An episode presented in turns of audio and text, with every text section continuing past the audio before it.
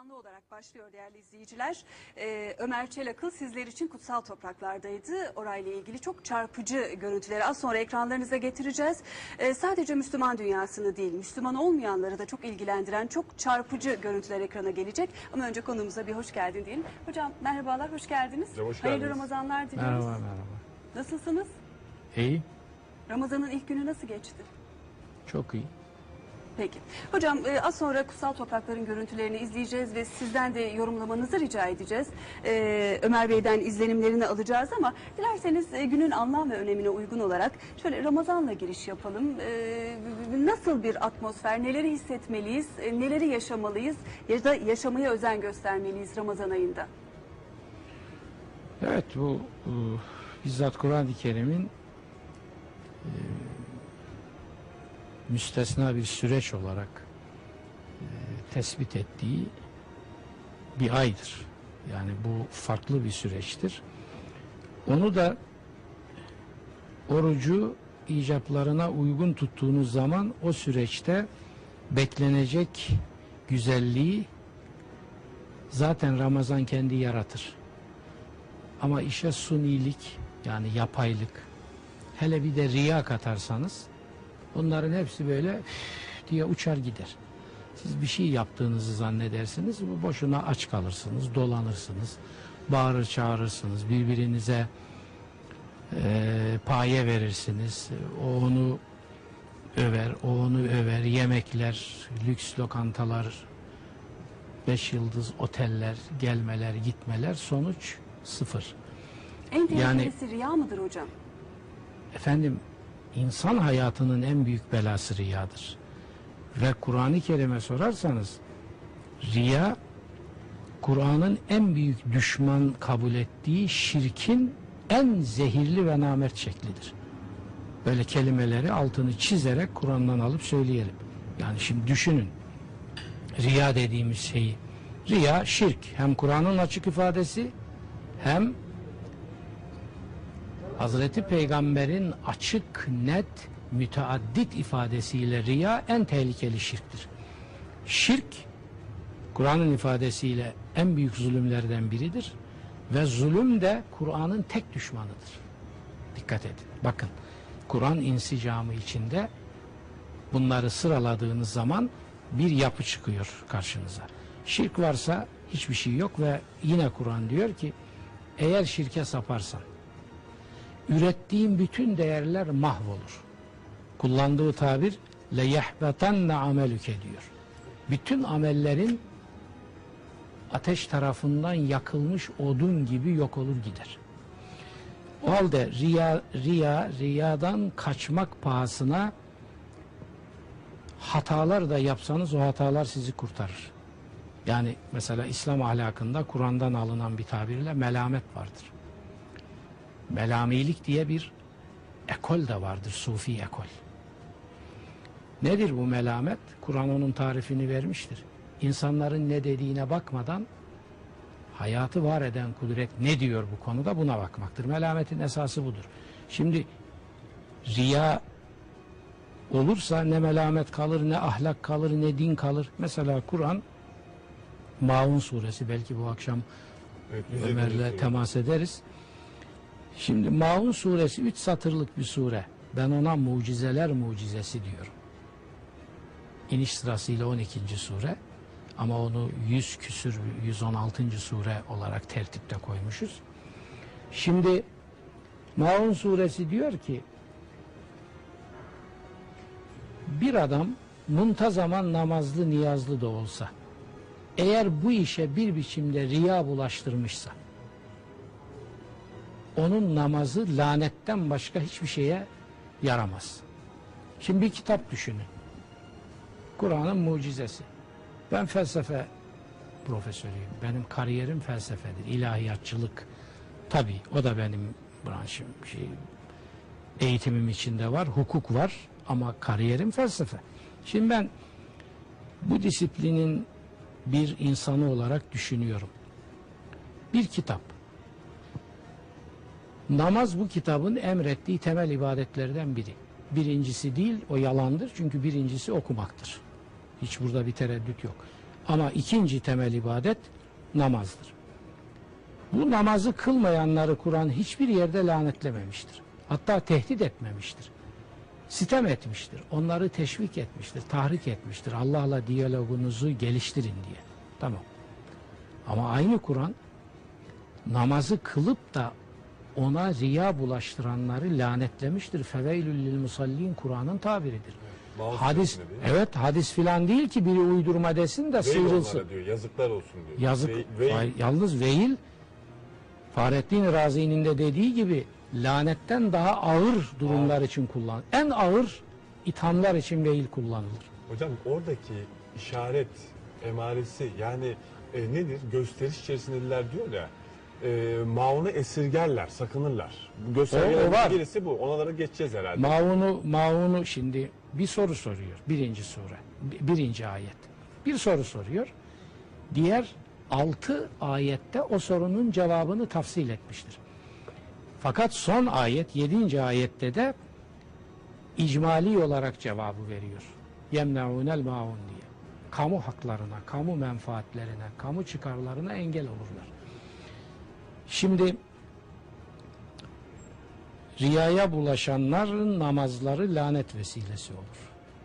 Hocam başlık başlık söylesek mesela namazı gösteriş olarak birilerine gösterir gibi kılarsak mı riyaya giriyoruz? ne Riya, yaparsak ha, riya, riya, riyanın namazda? tarifi var. Biz ona yani yorum yaparız o ayrı ama tarif belli. Cenab-ı Hakk'ın rızası dışında görünür görünmez beşeri veya öbür alemle ilgili ne olursa olsun Cenab-ı Hakk'ın rızası dışında herhangi bir amaç işin içine katmak. Bu menfaat için olur ki Maun suresinde öyledir. Kamu haklarının talanı söz konusudur orada. Yani yetimin doyurulmamasından, yoksulun himaye edilmemesinden, kamu haklarının yerine ulaşmasının engellenmesinden bahsediyor.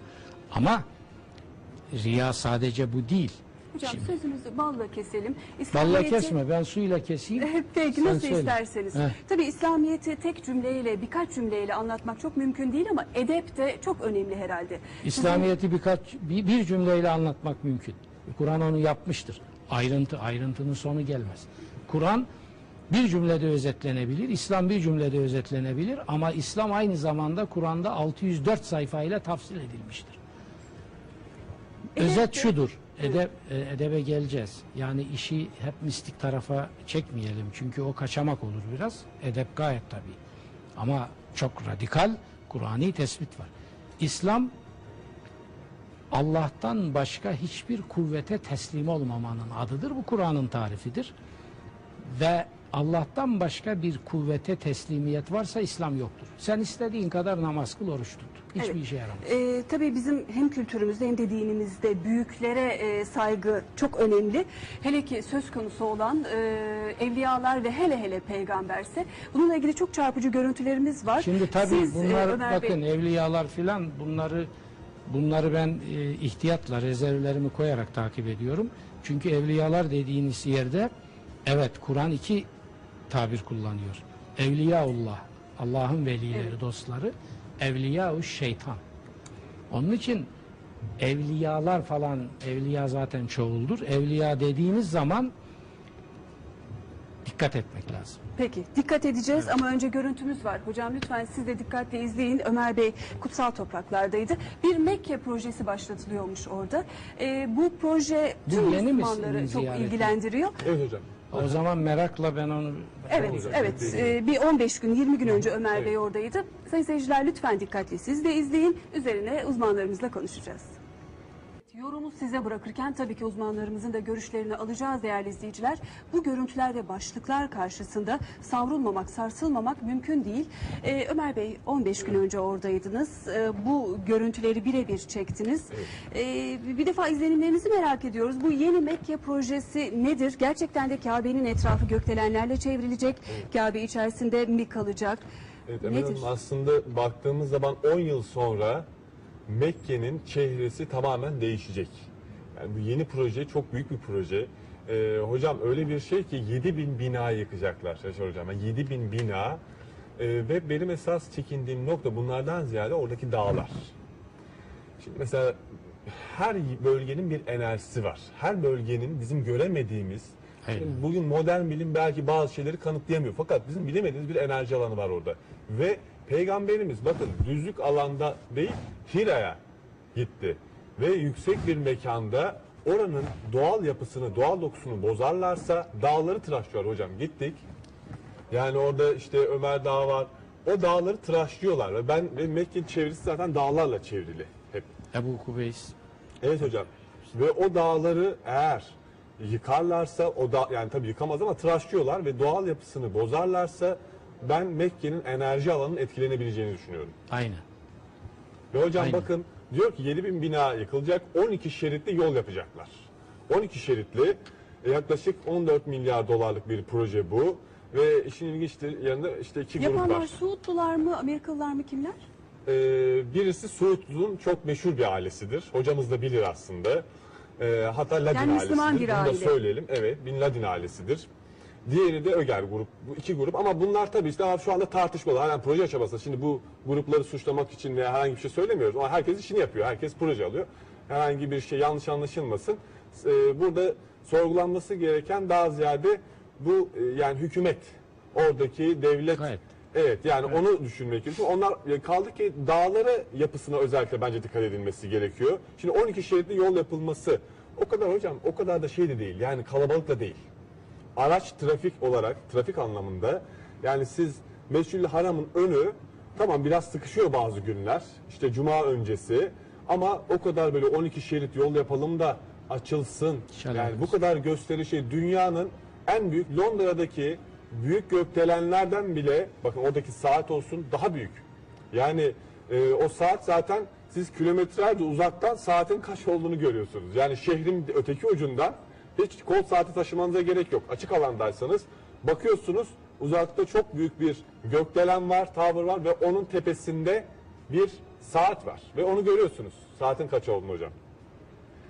Yani yeni Mekke projesine aslında ihtiyaç yok mu demek Ya istiyorsunuz? ihtiyaç olabilir, kalabalık var ama yani hocamız daha iyi bilir. Orada hocam var mı öyle bir şey yani o kadar? Şimdi bir, bir dakika şöyle söyleyelim.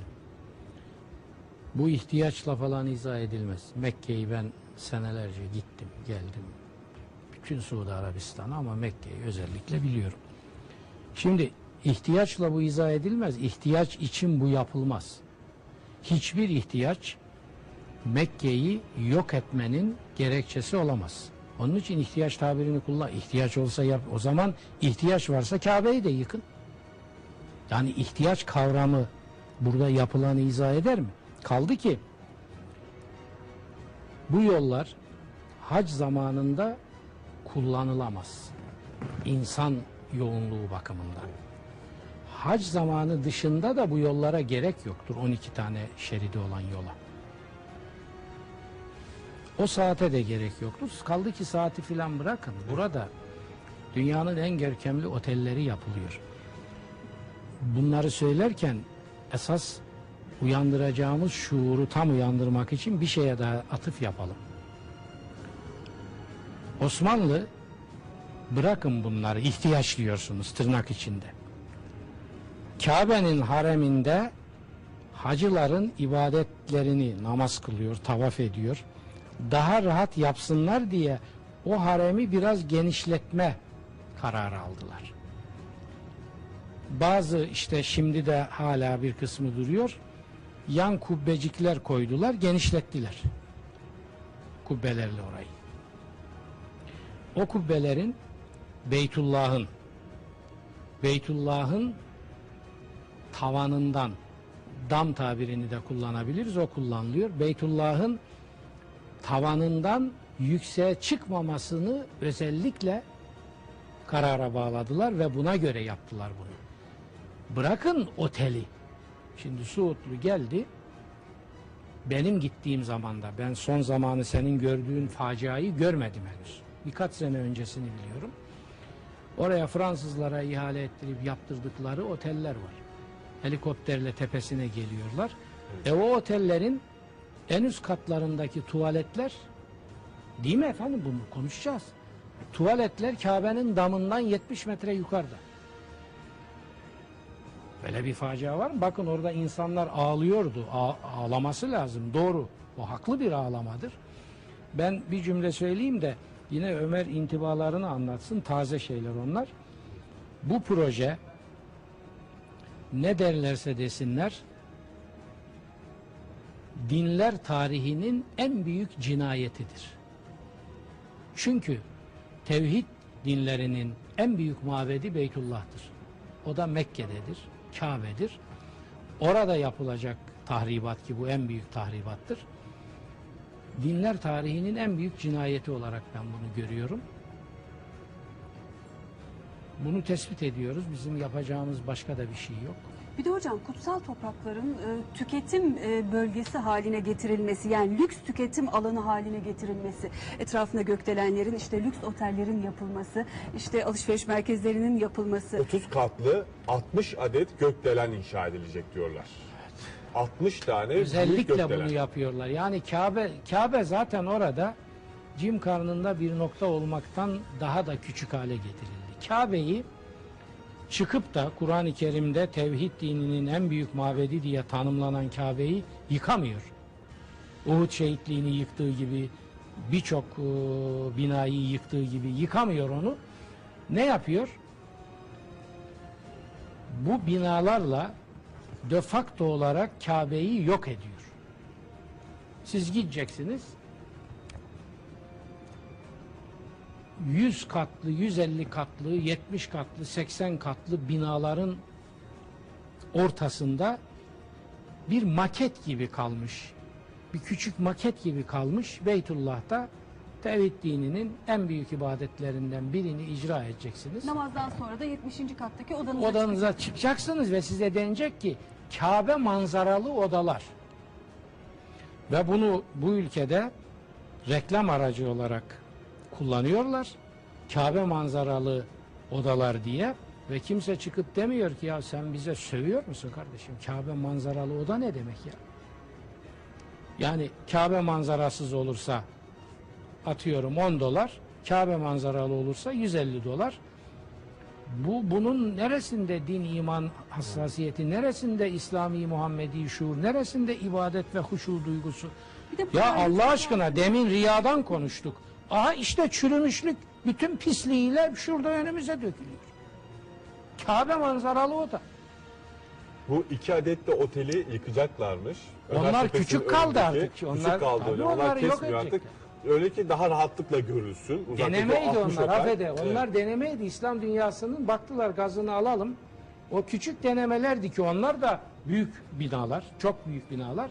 Şimdi artık öyle şeyler yapılıyor ki yani New York'un ortasına veya San Francisco'nun ortasına Amerika'nın bildiğim şehirleri götürüp bir yere bir Kabe maketi koysanız Evet. böyle bir manzara elde edersiniz. Evet hocam bu Buyurun. arada şeytan taşlama alanında iki katına çıkacakmış. Bazı diğer ilginç teferruatlar var onları da konuşacağız. Hocam bir de çok ilginç bir konu Şeytan var. taşlayacak bunu yaptıktan sonra. O şeytan ananızı belledi sizi. Daha, Daha neyi fazla hocam taşlayacak? zaten orada daha şeytan belki de daha fazla çekiyorlar onu. Yani hocam şunu da söylemek istiyorum. Bu arada bir soru geliyor sürekli bize. Peygamberimizin kalbinin yıkanması mucizesi. Gerçekten peygamberimizin kalbi İnşirah açıldı mı? suresi. Göğsü yarıldı mı? Mesela bazı kaynaklarda ameliyat izi bile vardı diye ben Enes'ten mesela gelen bir kaynak. Az sonra o konuya da devam edeceğiz. Küçük bir ara vereceğiz hocam. Evet. Ee, kaldığımız Siyer yerden... kaynaklarını değerlendirelim. Evet hocam. Evet. Tabii. Hocam reklam dönüşü daha e, sizi biraz daha kızdıracak görüntülerimiz var. E, bitmedi değerli izleyiciler. Lütfen bizden ayrılmayın. Reklam dönüşünde Doktor Ömer Çelak'ın Hazreti Peygamber'in e, çocuklukta kalbi melekler tarafından açıldı ve yıkandı mı? Bu sorunun cevabını verecek tabii ki hocamız Profesör Doktor Yaşar Nuri Öztürk'ü yorumlarıyla birlikte. Kısa bir ara. Programımız canlı olarak devam ediyor değerli izleyiciler. Konuğumuz Profesör Doktor Yaşar Nuri Öztürk. Az önce Mekke projesiyle ilgili konuşmuştuk. İlerleyen dakikalarda Hazreti Peygamber'in eviyle ilgili proje nedir, ne yapılmayı planlıyorlar? Bununla ilgili konuya geçeceğiz ama öncesinde reklam öncesinde Ömer Bey, e, Hazreti Peygamber'in kalbinin açılıp yıkanmasıyla ilgili e, konuşmanız olacaktı. Evet. Onu dinleyelim. Ben anlatayım Yaşar hocamızın yorumunu çok merak ediyorum çünkü hocam İnşirah suresindeki işte biz senin göğsünü açıp genişletmedik mi diye bu kaynaklara baktığımız zaman peygamberimizin kalbinin bir tasta yıkandığını daha henüz çocuk yaştayken Hocam mesela Enes'ten nakledilen bir bilgi var. Diyor ki peygamberimizin göğüs hizasında ta karnın alt kısmın- kısmına kadar yarılıp açılmıştır. Ve diyor ki devamında kalbi çıkartılmış, altından bir tas içinde yıkanmış. Sonra iman ve hikmetle iyice doldurulmuş. Yine geri iade edilmiştir. Yani bir anlamda meleklerin daha çocuk yaşta peygamberimize bir ameliyat, bir anlamda bir ameliyat yaptığını, hatta Enes diyor ki daha sonra ben diyor peygamberimizin göğsündeki dikiş yerini görmüştüm. Şimdi ama bazı kaynaklarda bakıyoruz ki bu olayı reddedenler de var. Yani çok ihtilaflı bir konu. Yani peygamberimizin kalbi yıkandı mı? Acaba buradaki inşirah fiziki bir anlamda mı genişletme? Yoksa e, farklı bir anlamda mı? Bu mesela hocam bir olay daha var onu anlatayım. İmam Ahmet ve Müslim'in Enes'ten naklettiği bir bilgi var. Diyor ki peygamberimiz çocuk arkadaşlarıyla oynarken Cebrail gelmiş ve onu alıp yere yatırmış ve göğsünü yararak kalbini çıkarmış. Daha Yani- birkaç Evet. melek birkaç Ömer. Bey, bu bilgileri aslında o kutsal toprakların manevi havası içerisinde de anlaşmıştınız. Arkadaşlarımız o görüntüleri hazırlamışlar.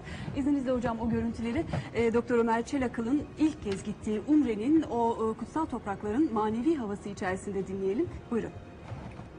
E, hocam VTR'deki Hazreti Peygamber'in evinin etrafındaki özensizlikle ilgili başlığa e, geleceğiz biraz sonra ama inşirahla ilgili bir soru var.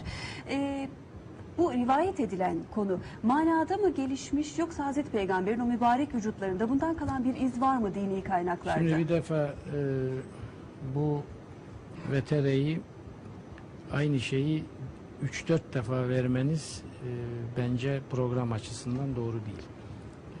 Hocam izleyicilerimizden Et- gelen etkisini, üzerine. hayır etkisini azal. İzleyiciden gelir. İzleyici magazin de ister. O zaman magazin mi yapacağız biz? Her neyse o sizin bileceğiniz bir şey. Şimdi bu peygamberimizin kalbinin e, yarılması bu bütün dinlerin tarihinde benzeri hadiseler rivayetler vardır. Yani bir kozmik ameliyatla bu büyük insanların eee, içlerinin temizlendiği ve yüksek alemlerden getirilmiş değerlerle yıkandığı ve doldurulduğu.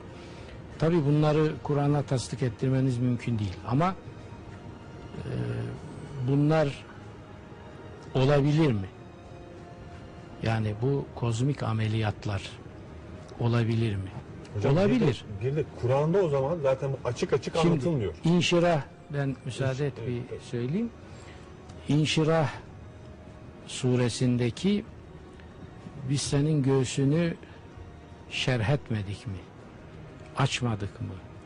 Yani yarmadık mı? Genişletmedik mi? değil de genişletmedik mi demek lazım. Şimdi müfessirlerin eee, ittifakı böyle bir kozmik operasyon anlamında değildir. Ama bu rivayet kitaplarda var. Yani sizin dediğiniz yerde var. Ali Yülkari'nin eee eee Şerh-ü Şifasında var. Mevahib-i Ledünniye'de var. Var. Ancak tabii şu sorularda sorulmuştur.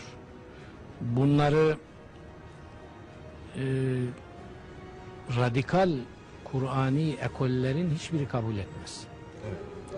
Sufi ekoller Daha bunları- ziyade Sufi. evet, Sufi o ekol. ekoller kabul Hocam zaten eder. buradaki bu işte ismet, peygamberlerin masumiyeti. Şimdi mesela ben az önce e, kendimi dinledim. Mesela şunu demişsiniz. Işte şeytanın nasibidir. Yani orada bir pıhtı varmış. Sözde peygamberimizin kalbinde. O pıhtı da aynı zamanda onu çıkarttıktan sonra diyor ki bu İmam Ahmet ve Müslim ve Enes'ten naklen şunu bilgiyi veriyor. Bu şeytanın nasibidir diyor. Şimdi bu çok tartışmalı bir konu. Peygamberimizin çocuk yaşta bile şimdi peygamberlerin masumiyetini isterseniz konuşalım. Neden şeytanın nasibi olsun ki? Peygamberlerin masumiyetini Cenab-ı Hak sağlamak için birilerinin onların göğsünü yarıp oradan bir şey almasına ihtiyacım var. Yani bu mesele söylenmiştir. Şerhi sadrı manevi manasıyla almak yerine Evet. mesela şerh kelimesi Kur'an-ı Kerim'de başka manalarda insanlar içinde başka münasebetlerle kullanılmıştır. Böyle bir operasyon manası yok. Peygamber için var deniyor. Ama şu soru soruluyor mesela. Cenab-ı Hak onun kalbini öyle bir operasyon yapılmadan temizleme gücüne sahip mi? Peygamber olarak atayacağı, peygamber olarak iradesinde belirlediği şahsı buna göre fıtraten teçhiz etmiş, donatmıştır. Bir de rivayet açısından bir şey daha var. Şeytanın insanoğlunun kalbinde bir kanında bir biçimde dolaştığını söylüyor Hazreti Peygamber. Bu kanda şeytanın dolaşması olgusundan sadece Hazreti İsa azadedir diyor. Şimdi o da ayrı bir iş.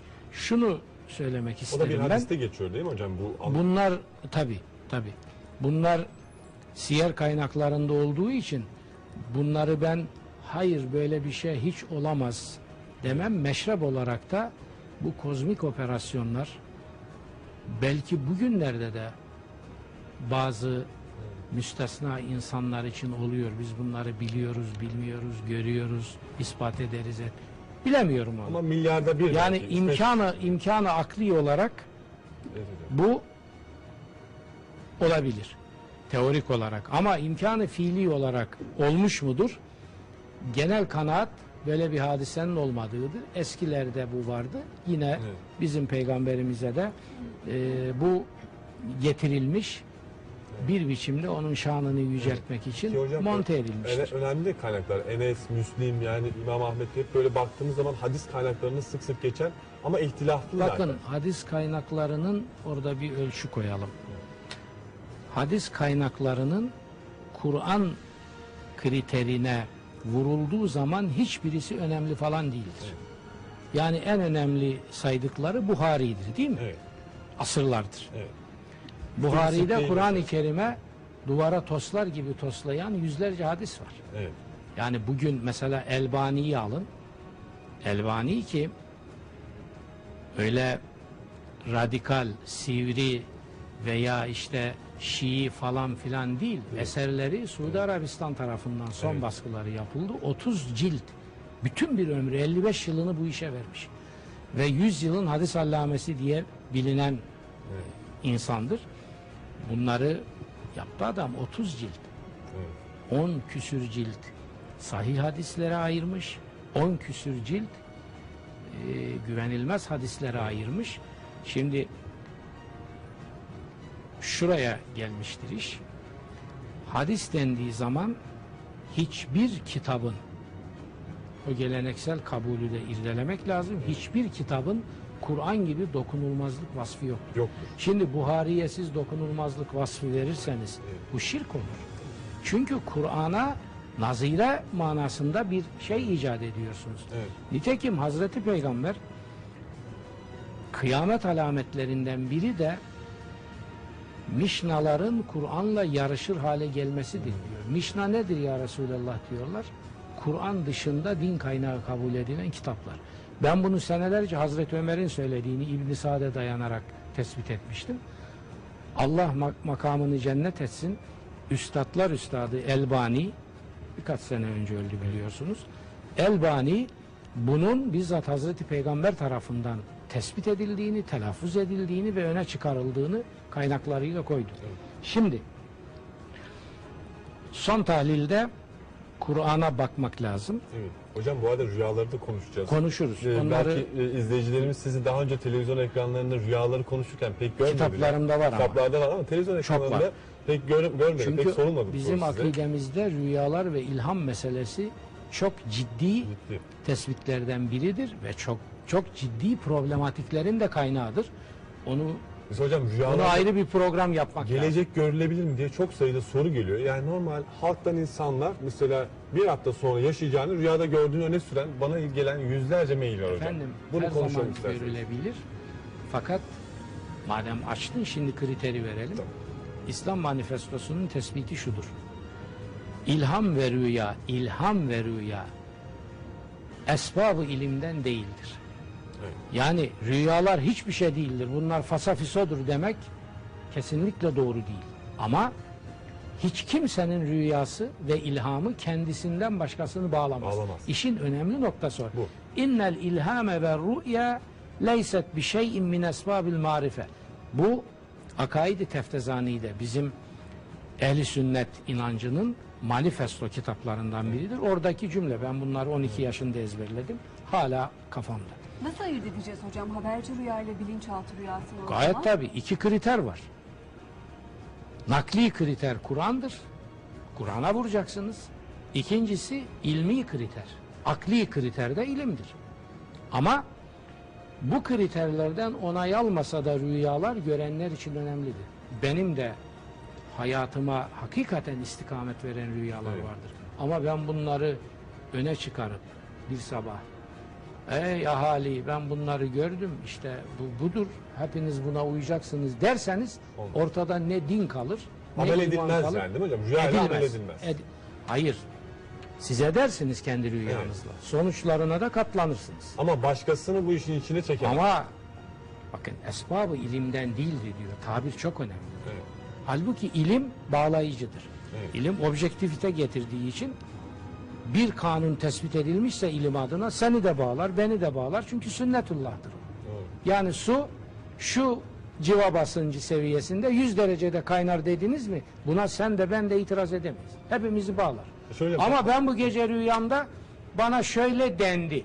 Onun için yarından itibaren Merkez Bankası'nı şöyle yöneteceksiniz derseniz bu kimseyi bağlamaz. Evet, doğru. Hocam Hazreti Yusuf'un çok ilginçtir. Mesela devlet idaresi dedik. Devlet idaresi Bunu bunu, bunu sonra konuşalım. yapmış. Şimdi öbür iş güdük Tamam. kaldı. Rüyaları devam edelim hocam. Siz buyurun. Yani rüyaları 3 dakikada yapamayız. Müstakil tamam onu konuşmak tabii, lazım. Tabii. Şimdi bu sabi iken konuşma hadisesi bu da Kur'an'ın tespit ettiği bir hadisedir. Yalnız Hazreti İsa için. Kur'an adını andığı ve anmadığı Evet. hiçbir peygamber için Hazreti Muhammed'de dahil sabi yani kundaktaki bebekken Evet. konuşma diye bir mucizeden bahsetmez. Evet. Hocam benim anlattığım o Suyuti'de vermişler. Hadis, Kur'an'da Yani anlatmıyor yani. Suyuti Evet. verir. Tabii Suyuti. De onu bir yerlerden alıp Almış. veriyor. Evet. Yani İslam peygamberi için kaynaklarda böyle bir Efendim, bilgi yok hocam. bakın. Bazı bazı hadis kaybı. İmam Suyuti gibi bunlar kaynaklarda. olur olmaz. Olsa dahi Kur'an'ın buradaki Evet. esas aldığı nedir biliyor musunuz? Kur'an Hazreti Peygamber'in büyüklüğünü iki şeye bağlıyor. Birisi Kur'an. En büyük mucizesi Kur'an'dır Hazreti Evet. Peygamber'in. Onun için geçmiş peygamberlerin hayatında görülen ve İslam bilginlerinin ayat-ı muktariha dedikleri Evet. yani inkar edenin çarpılıp bazen hayvana bazen taşa dönüştüğü cezası acilen verilen mucizeler türünden mucizeler vermemiş. Niçin yapıyor bunu? Kur'an son kitap. Son peygamber. Ve Kur'an aklın işletilmesini dinin en hayati icaplarından biri olarak sayan bir kitaptır. Bunun sonucu da şudur. Kur'an mucizeyi hayatın bizzat kendisi yapmıştır.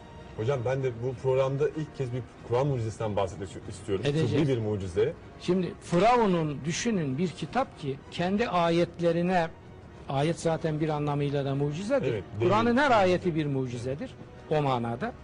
Ama evrenin bütününü de mucize ayet gösteriyor.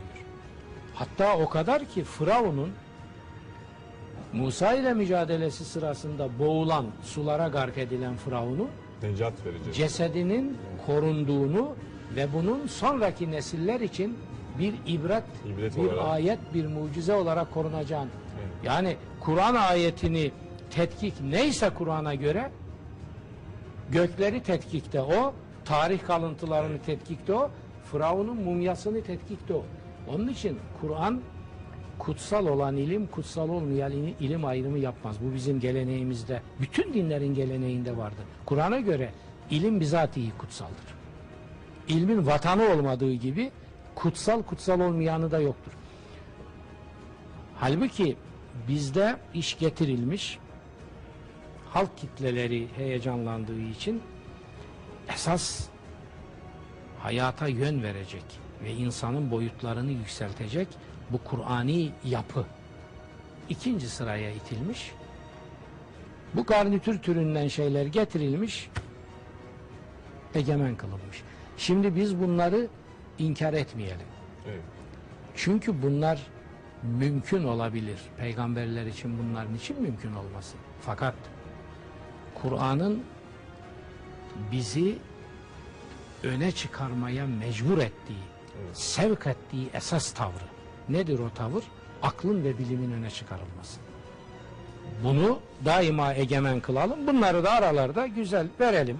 Evet. Yani hiç kimse Evet. Hazreti Peygamber'in böyle rivayetlerle de olsa yüceltin. Ben mesela kitaplarımda e, kendi dilinden Hazreti Muhammed kitabımda mufassal bunu anlatmışım.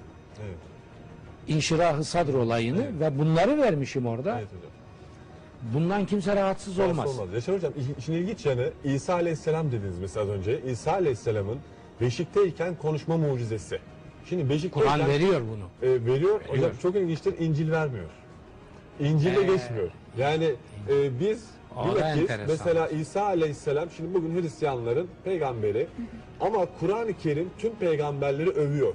Ve hatta fazladan mucizelerini de anlatıyor. Mesela beşikteyken, kundaktayken konuştuğunu ne sinoptik İncil'lerde Matta, Markos hiçbirisinde göremezsiniz. Ama Kur'an-ı Kerim beşikteyken daha daha çocukken Hazreti Meryem'e iftira atmaya kalkıştıkları zaman iftira demeyelim de yani onu İftira, iftira, Evet, tabii. nereden geldi bu çocuk diye soruyorlar. O da konuşmadan e, İsa Aleyhisselam bebekken kundakta gösteriyor ve o konuşuyor. Peygamber olduğunu anlatmaya başlıyor. Oradakiler şaşırıyor. Nasıl olur da yeni doğmuş bir çocuk e, konuşur diye. E, Çok ilginçtir ki Kur'an-ı Kerim bakın tüm peygamberlerin mucizelerini anlatıyor. Sanki şimdi mesela peygamberlere inanmak yani e, ayırt etmiyor. Onları bir kardeş gibi ve o yüzden ben hep şunu söylüyorum. Bir Müslüman, Müslüman gerçekten büyük bir karda. Çünkü İsa'yı da kabul ediyor, Musa'yı da kabul ediyor. Kesinlikle, Tüm peygamberleri ve kesinlikle, ahirette kıyamet günü onlar belki de Allah hesap sormayacak. Yani şu peygamberlerin hepsine inandım diyeceğiz hepimiz. Ben İsa'ya da inandım. Bazen hocam mesela diyor, diyorum işte efendim din değiştirmiş şey oldu. Ben de hiç gerek yok. Çünkü sen zaten İsa Aleyhisselam'a da inanıyorsun. Musa Aleyhisselam tüm peygamberlere zaten inanıyorsun. veriyoruz. Musa, İsa Evet yani bizim veriyoruz. tüm peygamberlere karşı olan İslam'da hocam mesela en fazla Hazreti Musa geçiyor değil mi Kur'an'da isim olarak peygamber ismi olarak. En fazla Hazreti Musa geçiyor. Ve onu hep kıssası En, Firavun'la aynı en az, en az ismi geçen de Kur'an'ın mahvede olan Hazreti Peygamber. Evet. İhtişama bakar mısınız? Bundan büyük mucize aranır mı? Yani Kur'an'ın şimdi ben Maun suresini 400 sayfa yazdım kitap çıktı işte. Ona bakıyorum. Ya Maun suresi varsa bu kitapta başka mucize aranır mı? Geçiyoruz mesela şu hadiseye. Hazreti Peygamber'in adı kaç defa geçiyor Kur'an'da? Musa'nın kaçta biri kadar? Evet. E onu görünce diyorum ki ya bundan büyük mucize mi aranır? Ya bir kitap düşünün kendi indiği şahsı neredeyse en son sıraya atmış. Evet. Bir ihtiyacı yok. İki putlaştırma yapılmasın, Yapılmasın. diye yolları Evet. kapatıyor.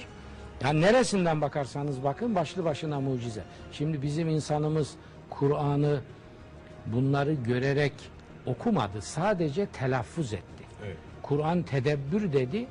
Biz telaffuz ettik. Şimdi Kur'an'ı yeni yeni insanlar okuyor. Evet. İşte bizler çıktık.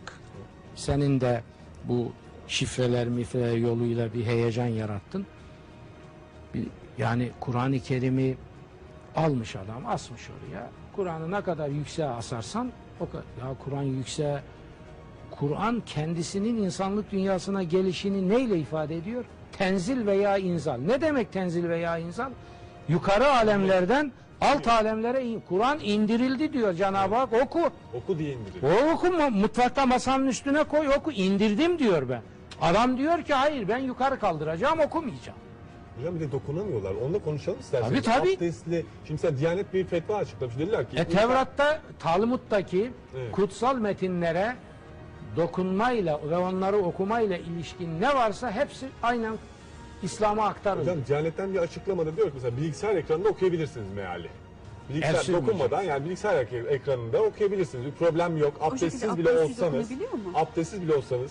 Hocam nedir sizce bu yorumunuz nedir bu konuda? Yorumu morumu var mı ya sahabe ya İbn Abbas cünüp adam bile Kur'an'ı okur diyor. İbn Abbas Evet. sahabenin hocası sıfatı var. Sahabenin ve müfessirlerin babası sahabi peygamberimizin ilmi tefsiri buna öğret ya Rabbi diye dua ettiği tek adam. Yani o böyle söylüyor. Şimdi birileri çıkmış tetkik ettik. Yazdım kaynaklarıyla var. Daha yazanlar var.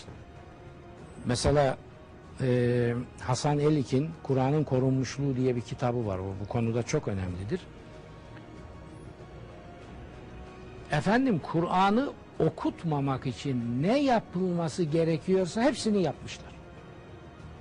Yani oku, baktığınız zaman ya bunu okutmamak istiyor birileri herhalde. Bu şartlarla bir kitap okunmaz. Abdest alacaksın. Başını örteceksin. Diz çökeceksin. Kıbleye döneceksin. Hele anladığın dilde okuman zaten küfür kabul edilmiştir. Şimdi Kur'an'da telaffuz kelimesi var mı? Sen Kur'an'ı okuyorsun. Ben Evet. takip ediyorum. Telaffuz kelimesi, telaffaza bu kelime Kur'an'da var mı? Ben var diye hatırlıyorum ama Nerede? o zaman Yani telaffuz değil de hocam yani mesela lafz var. ha lafz. Laf- lafz var. O Ma yelfizu min kavlin. Evet. La- Ama Telaffuz. telaffuz yok. Evet. Tedebbür. Doğru. Tedebbür O da yok. Yapma. Var mı? Fiil ve isim olarak Ha, evet. 20 20'den fazla yerde. Evet. Ve Ama Kur'an- telaffuz yok değil mi? Laf Kur'an var. kendisinin okunmasının telaffuz olmadığını, tedebbür olduğunu söylüyor. Tedebbür, anlama geliyor hocam? tedebbür ne dediğini anlayarak üzerinde düşünerek okumak. Şimdi Allah aşkına aklın apaçıklık ilkeleri var. Bir metni kelimelerinin anlamını bilmeden bir insan okuduğu zaman telaffuz mu ediyor, tedebbür mü ediyor? Asırlardır Müslümanları Kur'an'ın dediği tedebbürden kopardı. Kur'an'ın hiç bahsetmediği telaffuza. Bu bir. ikinci bir şey var. Ümniye tabiri. Ümniye kavramı ümniye ne dediğini anlamadan okumaktır. Emani diye çoğulu da geçiyor Kur'an'da, tekili de geçiyor. Ümniye nedir biliyor musunuz? Şeytanın insanı nasıl saptıracağını Allah'a küstahça böyle deklare ederken kullandığı bir tabirdir. Ve le ümenniyennehum diyor. Yemin olsun ki hem lamı tekit hem nuni tekit. Çift tekitle. Yemin olsun ki bu insanları ben ne dediği ne dediğini anlamadan okumaya mecbur ederek saptıracağım diyor. Ya şeytan deklare etmiş bunu ve biz tedebbür isteyen kitabın bu emrini savsaklayarak şeytanın dediğine ümmeti talim ettirmişiz asırlardır. E şimdi ne için diyorum ben bunu? İslam'ın ilk dört asrında bunlar demin bizim konuştuğumuz bu şerh-i sadrın şeyler Sufi edebiyatta benim branşım. Sufi felsefe. Üniversitede 20 sene okuttuğumda budur. Bunlar güzel şeyler ama o zaman da Kur'an hayatın içinde bu esas Kur'an'ın vermek istedikleri veriliyor. İnsanlar artı, artı istiyorlar. O zaman bunları konuşuyorsunuz. Evet. Şimdi din Kur'an'dan koparılmış, Kur'an dinden koparılmış. Akıl bloke edilmiş. Kur'an aklını işletmeyenler üzerine Allah pislik indirir diyor. Biz de aklı bloke etmek için elimizde ne gelirse yapıyoruz. Akıl bloke edilince ilim insan hayatından çekilip gidiyor.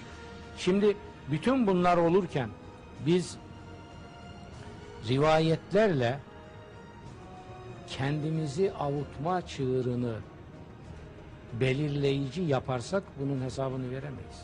Evet. Bakın gayet açık bunların hiçbirisini ben inkar etmiyorum. Bunlar olabilir. Evet hocam. Ve bunları bizim peygamberimizi yüceltmek için anlatmaktan kimsenin şikayet olmaz. Yeterir ki yeter ki şirk şaibesi Olmasın. olmasın. Olmasın. Hocam bu arada hocam Kur'an mucizesi bir çok şaşırtıcı bir mucizesinden bahsetmek istiyorum. Bunu ilk defa burada açıklayacağım. Kur'an-ı Kerim'de tıpla ilgili inanılmaz bir işaret var. Hocam hep Neler var? açlık ve korkuyla hep yan, kelimeleri yan yana geçiyor. Havf vel cu. Evet. Çok ilginçtir hocam. Evet. Bugün e, açlık ve korku kelimeleri neden yan yana geçiyor diye ben bunu zaten okuduğum zaman hep düşünürdüm. Daha sonra beynin bölümlerini kontrol ettim. İşte hipotalamus, lateral bölgesi. Hocam ikisi Sen aynı doktorsun merkez. değil mi? Tıp evet tıp doktoruyum. Ha. Hocam ikisi şey hocam ikisi aynı merkez tarafından kontrol ediliyor. Hipotalamusta beynin nefs merkezidir bu. Hem açlık hem korku, bakın mesela Tövbe 120'de, Nahl 112'de, Kureyş 4'te, Bakara 155'te hep korku ve açlık kelimeleri yan yana ve beynimizde mesela neden acaba açlık ve üzüntü yan yana değil de açlık ve korku? Mesela açlık ve üzüntü farklı merkezler Enteresan. beyinde.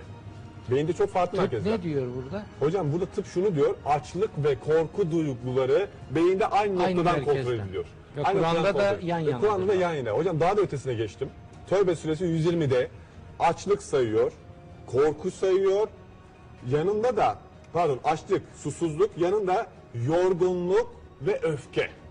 Şimdi yorgunluk ve öfke merkezlerini de buldum. Onlar da yine hipotalamus.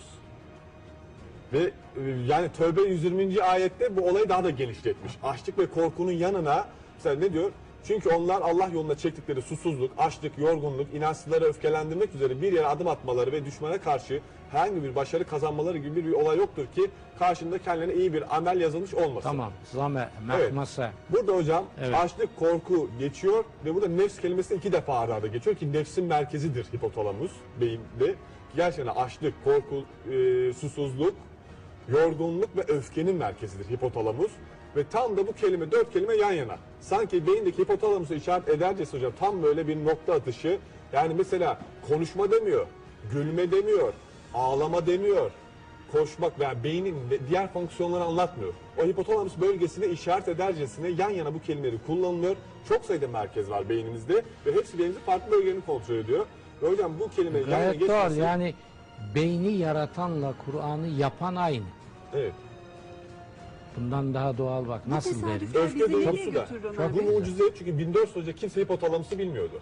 Kimse beyinde bir takım merkezler olduğunu ve bu hisleri bu merkezlerin kontrol ettiğini bilmiyordu. Öfkeyi mesela öfkenin öfkeyle açlık bölgesinin aynı olduğunu ve korku bölgesinin aynı noktadan kontrol edildiğini bilmiyorlardı. Hatta onu bir yana bırakın beynin sol ve sağ hemisferlerle farklı kontrol edildiğini bile bilmiyordu. Kur'an 1400 önce gelmiş.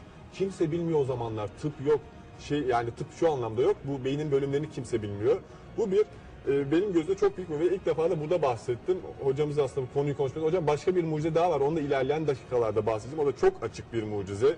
Yani yan yana geçen kelimelerin hocam bu yan yana geçen kelimelerin de ben şurada fark ettim. Mesela Kehf suresini okurken baktım ki balık e, Hazreti Musa hani işte Hızır'ı e, takip ederler ki işte balık kaçıyor. Balıkla hocam hep unutmak kelimesi yan yana.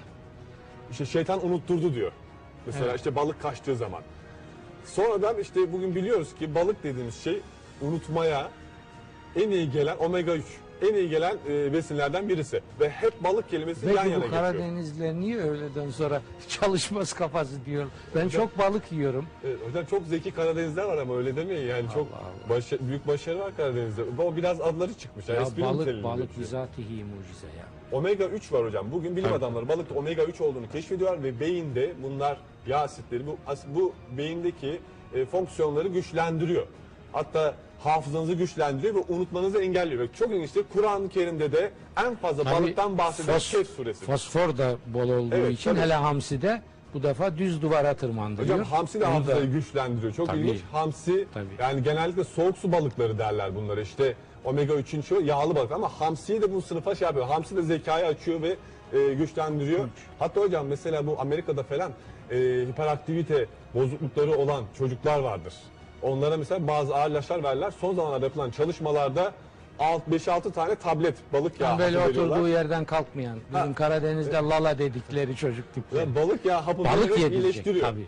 Ama e, yani ya taze balık yiyeceksiniz 2-3 günde bir ya da işte yemek istemeyen, tadını kokusunu hoşlanmayan balık yağı hapları var. Onlar da zaten balığın yağının da şey hali, doğal bir şey yani. Onu da ama hafıza konusunda sınava hazırlananlara da tavsiye ediyoruz. Hocam bir konudan daha bahsedecektiniz yani rüyalara geç. Şimdi rüyada bir şey daha. Bu iftira şeyi geçti. Böyle çok e, kalıcı, koordinat niteliğinde bazı şeylerin altını çizerim. Çünkü orada geçiyor. E, Tabii ki bizim konumuz başka bir şey. O orada bir geçiyor, kalıyor. Şimdi iftira. Hazreti Kur'an bize şunu gösteriyor.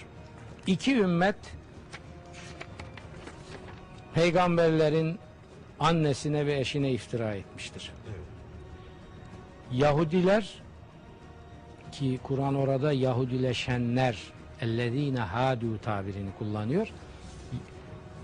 Yahud kullanılıyor Kur'an'da. Bir de ellezine hadu.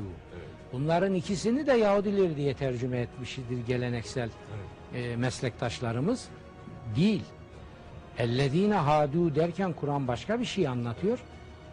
El Yahud derken başka bir şey anlatıyor. Niye ikisini ayrı ayrı kullanıyor? Ellezine hadu Yahudileşenler. Şimdi Yahudileşenler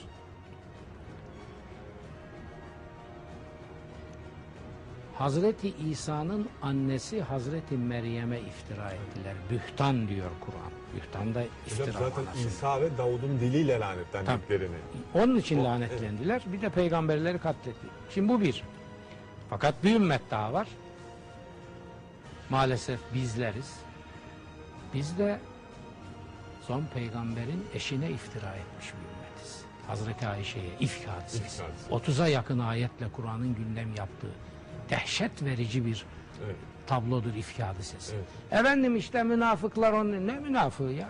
İçinde en büyük sahabiler var. O bir komplo olduğunu Kur'an-ı Kerim onun söylüyor. Hazreti Ayşe'ye karşı ve Kur'an bize gösteriyor ki İslam ümmetinin yumuşak karınlarının başında iftiracılık gelir. İslam ümmeti kadar tarihte iftira hatırası bırakmış başka bir ümmet yoktur.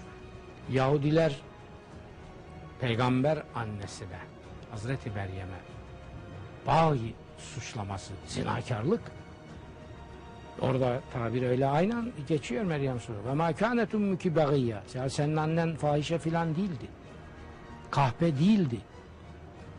Öyle çünkü suçluyorlar. Hazreti Ayşe'ye Halbuki Hazreti Meryem masum. İsa Aleyhisselam'ı dünyaya işte mucizevi olarak Evet, babası tabii. olarak getiriyor. Hocam Kur'an'da zaten bunu anlatıyor. masumiyeti, mucize çapta masumiyeti onun aleyhine Evet. Tövbe haşa fuhuş isnadı. Çok masum olduğu için iftiraya daha fazla belki de iftira ediyorlar ona. Daha fazla Hala ben. Amerika'da hocalık yaptığım zaman orada koca koca adamlar böyle üniversite toplantılarda filan konuşurlar. Biz Hazreti İsa'ya bir baba bulmak zorundayız. Adamlar hala takmış kafayı oraya. Halbuki Kur'an babasız dünyaya geldiğini açık açık söylüyor. Bir Yani mucize olarak. Onu değil da mi tabi tabipler olarak siz ve meslektaşlarınız nasıl oluyor? Bizim Bayraktar Hoca bir, Hocam onun izah tıbbi getiriyor. olarak açıklaması yok diyebilirim. Yani o bütün Bilmiyorum ama be- benim için Cenab-ı Hakk'ın öyle yapmış olması kafidir.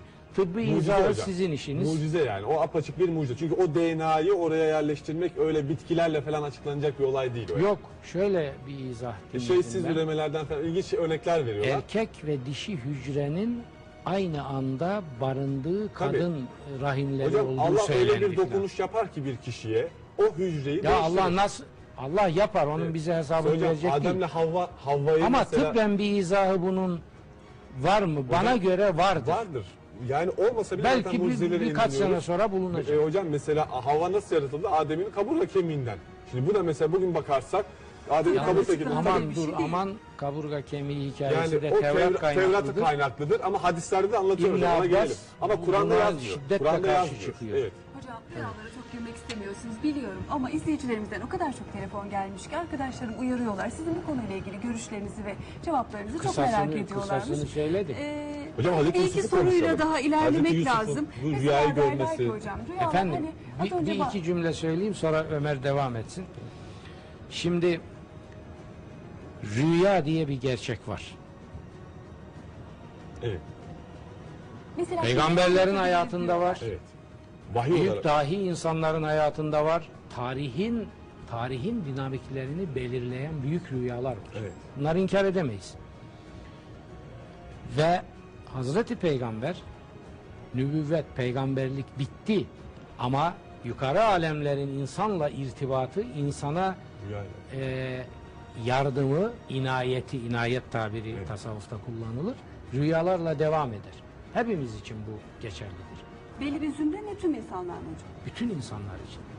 Ancak Kur'an mesajının burada altını çizdiği ve korumak istediği, ısrarla korumak istediği gerçek şudur. Hiç kimsenin rüyası herkesi bağlayan bir objektif kriter diye öne çıkarılamaz. Evet. Çünkü bu kapıyı açarsanız ne din kalır ne iman ne akıl kalır ne ilim. Her sabah biri kalkar. Bana bu gece rüyada dediler ki. Hadi buyur çık işin içinden. Nitekim bugün varoşlarda karargah kurmuş bir takım cehalet simsarı adamlar kitleyi böyle. Adam diyor ki bu gece Cebrail seninle benim nikahımı alem manada kıydı. Buyur. Siz bu adamın rüyasına rüçhaniyet verdiğiniz zaman nitekim birçoğu eşini teslim ediyor. Diyor ki şeyhim böyle görmüşse ben bunun aksini düşündüğüm zaman şeytan beni kandırmış olur. Ben buna tes var ekranlara taşıyor. Daha geçenlerde Bursa'daki hadiseyi biliyorsunuz. Ya o küçük, ya küçüğü var mı? Büyüklerinden söyleyeyim ben sana. İbn Arabi ben fususumu diyor Kabe'nin haremi. İbn Arabi benim de çok saygı duyduğum muhteşem bir insanlık evladı. Tamam.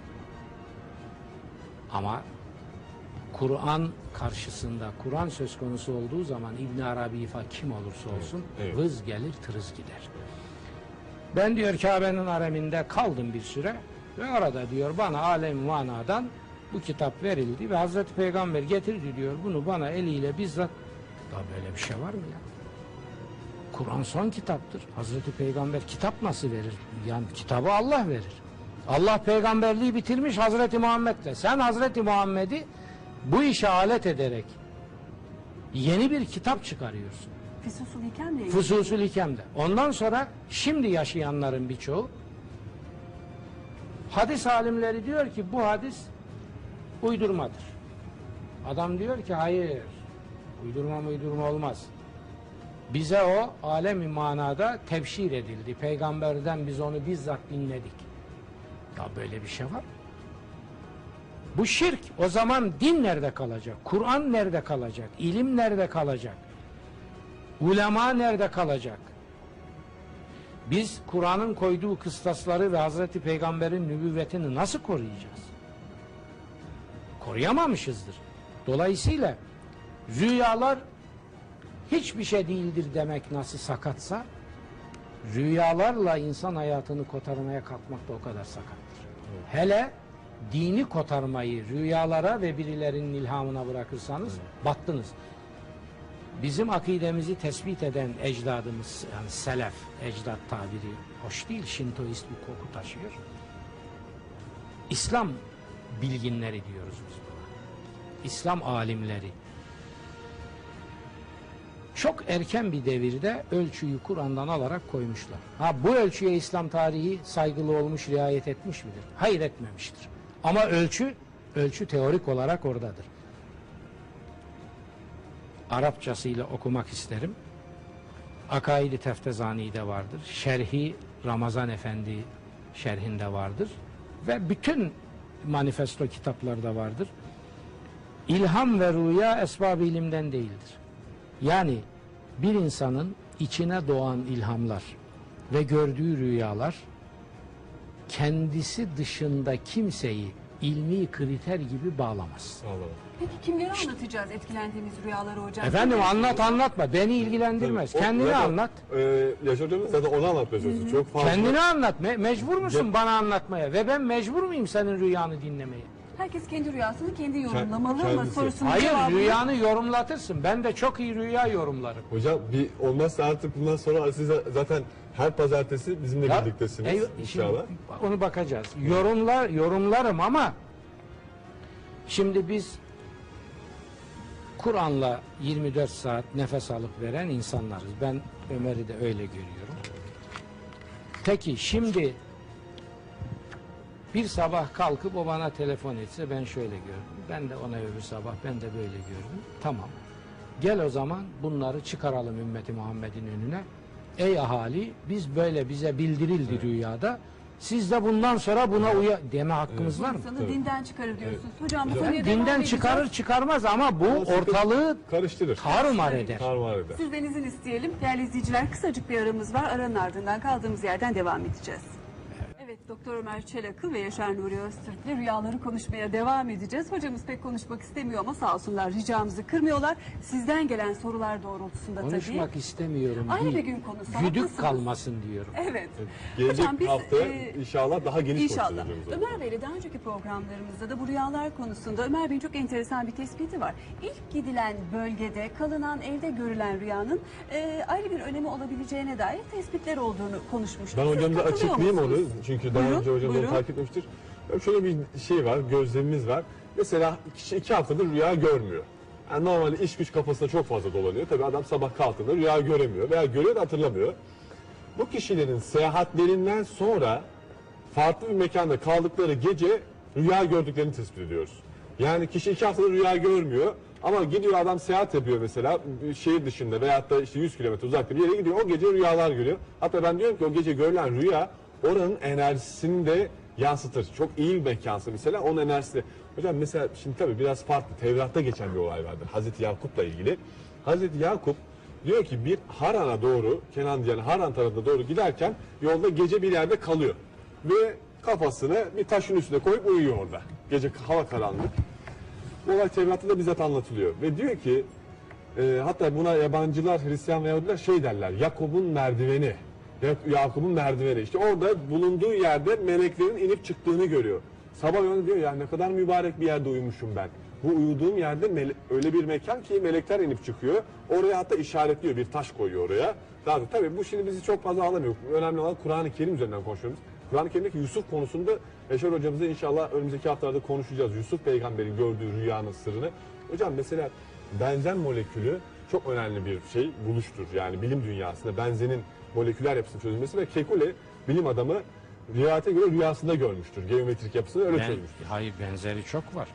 Yani Osmanlı İmparatorluğu'nun kuruluşuyla ilgili o rüya tarihin tasdik ettiği Birinci Dünya Harbi'nin çıkışına sebep olan o prensin Sırbistan'da öldürülüşü bir rüyada görülmüş. Ya benzerleri çok. Var bunlar. Bunlar yani rüya gerçeğini inkar edemezsiniz. Hepimizin hayatında yön veren ve kesin çıkmış rüyalar var. Ama tekrar ediyorum. Bunları tamim edip bütün kitleyi bağlayıcı kıstas haline getiremeyiz. Getiremeyiz. O zaman bu işin tırnak içinde özür dileyerek söylüyorum namussuzluk tezgahını kuranlardan insanlığı kurtarmak mümkün olmaz. Bırakalım bu işin hakikaten ruhaniyetini yaşayan insanlar bunu sessiz sedasız kendi dünyalarında temsil. Biz adam görmüş rüyayı. Şunu keşfedeceksin. Tamam müsaade edelim keşfetsin çıkarsın ama kıstaslarını neyle vermiş? Rüyayla vermemiş, ilimle vermiş. E Ben o- şimdi demin bir şey söyledin çok beni cezbetti.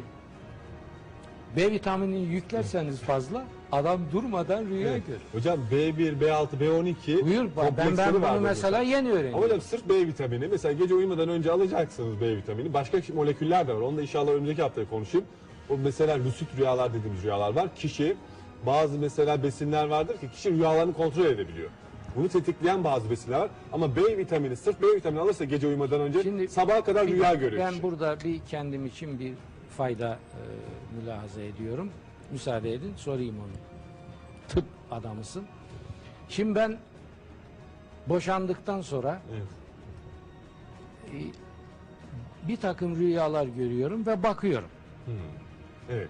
Hepsi diyor ki işte çok güzel, çok e, salih, çok Evet.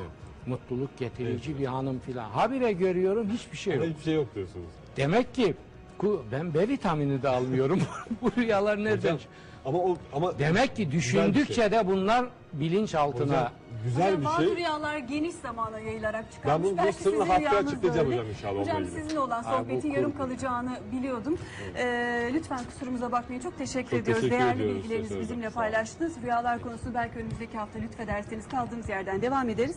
Değerli izleyiciler yarın yine çok çarpıcı bir konuyu işleyeceğiz. Hepimiz e, Atatürk'ün, Ulu Önder Atatürk'ün çocuklarının olmadığını biliyoruz. Ancak çok yeni bir iddia var ki Latife Hanım'ın yeğeni tarafından ortaya konan Atatürk'ün çocuğu olduğuna dair. Yarın bu konuyu işleyeceğiz. Lütfen bizimle birlikte olun. Biz Hazreti burada olacağız. İsa'nın çocuğu olduğuna dair de rivayet. Evet. Evet, evet. Yarın akşam saat 11'de TRT ekranlarında görüşmek üzere. Mutlu geceler.